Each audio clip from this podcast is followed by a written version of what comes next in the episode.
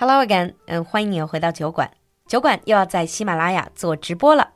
五月八日星期五晚上八点准时开始。除了我和安兰，还有酒馆其他嘉宾主播做客。喜欢酒馆的你，千万别忘了预约直播。我们五月八日晚八点不见不散。Now on with the show. Hello again and welcome back to Across the Pond with James and Anlan. 欢迎你回到英美大不同。Welcome back, Anlan. Welcome back, James. Hello. Hi, everyone. Now let's move on to the next question. Again, about entertainment, enjoying yourself. There is a festival on while you are out one evening. You are encouraged to dance and join in with the carnival atmosphere. 就是当地人在这种热情起舞的时候，让你参加嘉年华呀，这种狂欢的感觉。They've tried to drag you to dance. Being British, being American, what would you do? Let's start with James. Ooh. we joined them. It's like, oh, this is fun. This will be great pictures. I can put it on social media. Yay. it sounds great fun. What about, so you would go with the flow. What about Anlan? What about British people? Uh, probably about half of what James said. We would take photos and post them on social media, but we wouldn't actually do anything ourselves. We would probably just sit there or pretend we don't understand when someone's encouraging us to dance. But we can like pretend on social media that we did take part, when in reality all we did was we sat at the side and drank a beer or had a glass of wine. Yeah, this is something I've noticed about British people is that you do have the extremes. You get people who are really letting loose, you get people who get super drunk and then partying all the time, but then you also get a large group of people that are being very self conscious. I think the key word you already mentioned there was drunk. Good. Alcohol is the solution to all of our problems. Yeah, exactly. You need probably a little bit of liquor courage to dance in public. I need a lot more than that, to be honest, to dance in public. good, good. Moving on to the next. So, you, this is towards the end of your holiday, and you want to take home a souvenir and it's customary to haggle at the market. 在当地是可以讨价还价的。But when your first request for 50% discount is refused, what would you do? So, for example, the thing is 100, and then you said 50, and they say no. You know it's okay to haggle, but would you do? Let's start with Anlan. I personally absolutely hate haggling. I'm really, really not good at haggling. Mm. I lived in China for an extended period of time now, and I'm still not very comfortable. Uh, and I think that's also something about being British as well. In that sort of situation, I probably just go, oh, okay, and then just pay the hundred. But what if they give you an astronomical price? Because in some places, in some cultures where they expect you to haggle, they will intentionally raise the price mm. because they have to calculate, they have to factor in the possibility of being haggled. In the UK, I think because we really don't like haggling, we always associate it with being cheated, with being tricked. In some countries, you're right. In some countries, because it's expected, they actually factor that in. Mm. But in the UK, if someone gives you an astronomical price and you know it's astronomical, then you probably just wouldn't do business with them. But sometimes, you know, in China, there's sometimes those markets, for example, they say 300, but it's actually only 100. Yeah. They say 300 and you walk away. They say, what about 200? What would you do? Would you turn back? If I really, really like it, then I might turn back. I would do that now. I always remember when my parents came to Beijing for the first time, I took them to a market, a big souvenir market in the south of Beijing. And they really, really liked something, and mm. I was haggling or trying to haggle at least. And the shop owner was very friendly. She actually asked me how I would say certain things in English. So I kind of wrote the sentences down, but she still gave me an astronomical price. so I just said to her, I've just given you a free English lesson, and I told her how much I normally charge for private one to one tuition. and she went, Oh, okay. And she took that amount of money off the price. Oh, wow. Good. That's certainly one way to haggle. What about James? What about Americans? Are Americans more comfortable at haggling? No, not at all. It's actually quite similar to what Anlan said. Mm. they might give up and just pay that hundred, like you mentioned. Some would walk away. That's easy. But I have a similar story when my family is visited. So when like when my family is here and like they want to buy something, I we have to tell them it's like if you want to buy something, tell us, and hmm. then my wife will haggle for you.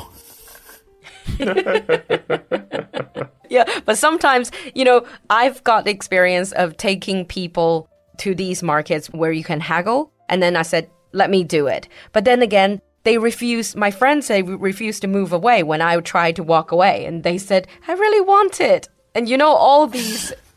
All these shop owners, they do understand English and they can see the yearning in your eyes that you really want it, and then they're not going to lower the price. Yeah, you just killed your negotiating tactic. exactly. All right. So, moving on, but still on the topic of shopping, you have an hour to kill and money to burn in duty free. This is the last leg of your trip. You are compelled to make a purchase or two. At duty free in the airport, what would you generally purchase, or what would British or American tourists generally purchase? Starting with James.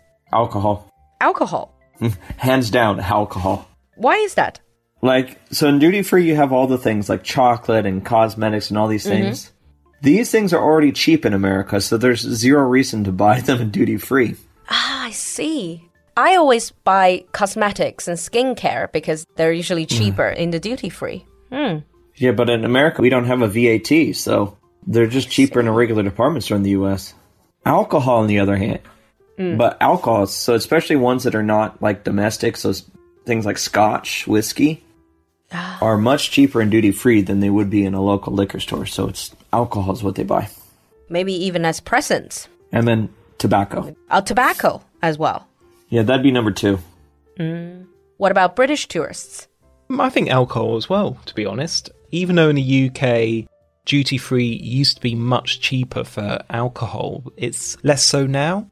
But people still have that sort of tradition. They still have that feeling. It's like, okay, I'm going through duty free. Mm. I'm going to buy a bottle of spirits because spirits generally are much more expensive in the UK. Mm. I have to admit, I'm a little bit lazy. Generally, I when I'm in duty free, I would buy gifts for people that I completely forgot to buy for when I was actually on holiday. Um, Toblerone for you, Toblerone for you, Toblerone for you. pretty much, pretty much. Um, so if you get a gift of Toblerone, you know that you're the forgotten friend. Yeah. they only thought of you the last minute. Well, my mum actually collects magnets. So every time I go to a new country, I mm. have to buy her a magnet. Or like kitchen magnet. Kitchen magnet. Uh-huh. Uh, magnet you put on the fridge. And she collects them and every time I go to a new country, I have to bring one back, and generally I buy at the airport because Just easier. it's just so much easier. Mm. My mom has a similar thing. It's for coffee cups, though. Coffee cups. Okay. Yeah. Hmm. Well, which you can also purchase at duty free. Yeah. All right. So, end of your journey. This is the next question. During the final day of your holiday abroad, you start to think of things you are looking forward to when you get home. You know, most people, after a few, let's say a few weeks of traveling, they get homesick. They want to go back. But when you're thinking about home, what is the first thing that comes to mind? First, let's start with British. I think British people would really miss a cup of tea, to be honest. Isn't that something you can get everywhere? Well, not a cup of tea as British people would like. I always remember my grandmother. My grandmother never travelled outside of the UK, mm. and one of the fears was that if she did, she wouldn't be able to find a good cup of tea. For her whole life, she only went literally to the coast of France, which was to an island that's still part of the UK. Mm. And I bet she still complained about not having a decent cup of tea there. Pretty much, yeah. but yeah, I think being for me, it's hard to say because I've lived outside of the UK for so many years that when I actually do go back to the UK, it's actually a holiday. Well, for you, it's very different. But I guess probably for average British people, they it's a decent cup of tea, like how they how they do it at home. What about for Americans? Americans? Yep. Well, I don't think it would be a cup of tea. It'd most likely be, I can sleep in my own bed again. Uh, that's universal. I can sleep in my own Yeah. bed. That's always what I miss. But it'd also be probably more realistically, the things that come to mind are probably the chores they realize they'll have to do again. Like, oh, we have to do all the laundry, or it's like, oh, I need to cut the grass. Oh, That's not something you look forward to, though. It's just something you have to do. but they are the first things that come to your mind. True. All right, last question. Upon returning from your holiday, you are already back home in the States, in the UK. You're starving and decide to cook your first meal since getting home. What is that first meal? Starting with James. Cook. You pick up the phone, you order pizza, and you see if you have cold beer in the fridge. So go home to pizza. What about Anlan? Do you guys also or- go for pizza?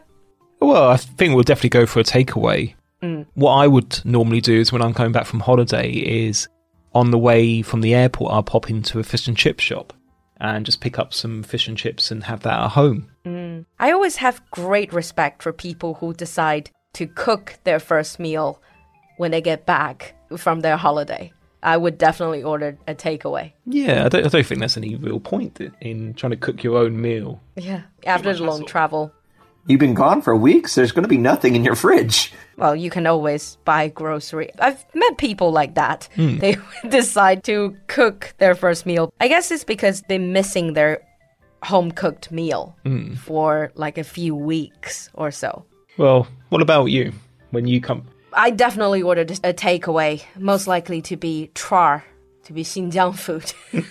I think that seems Nice to be kebabs, huh? yeah, nice kebabs. Exactly. All right, on that note, I think we're going to wrap up. And there are actually a lot more questions in this category that we probably will talk about in the future. But thank you again for coming to the show.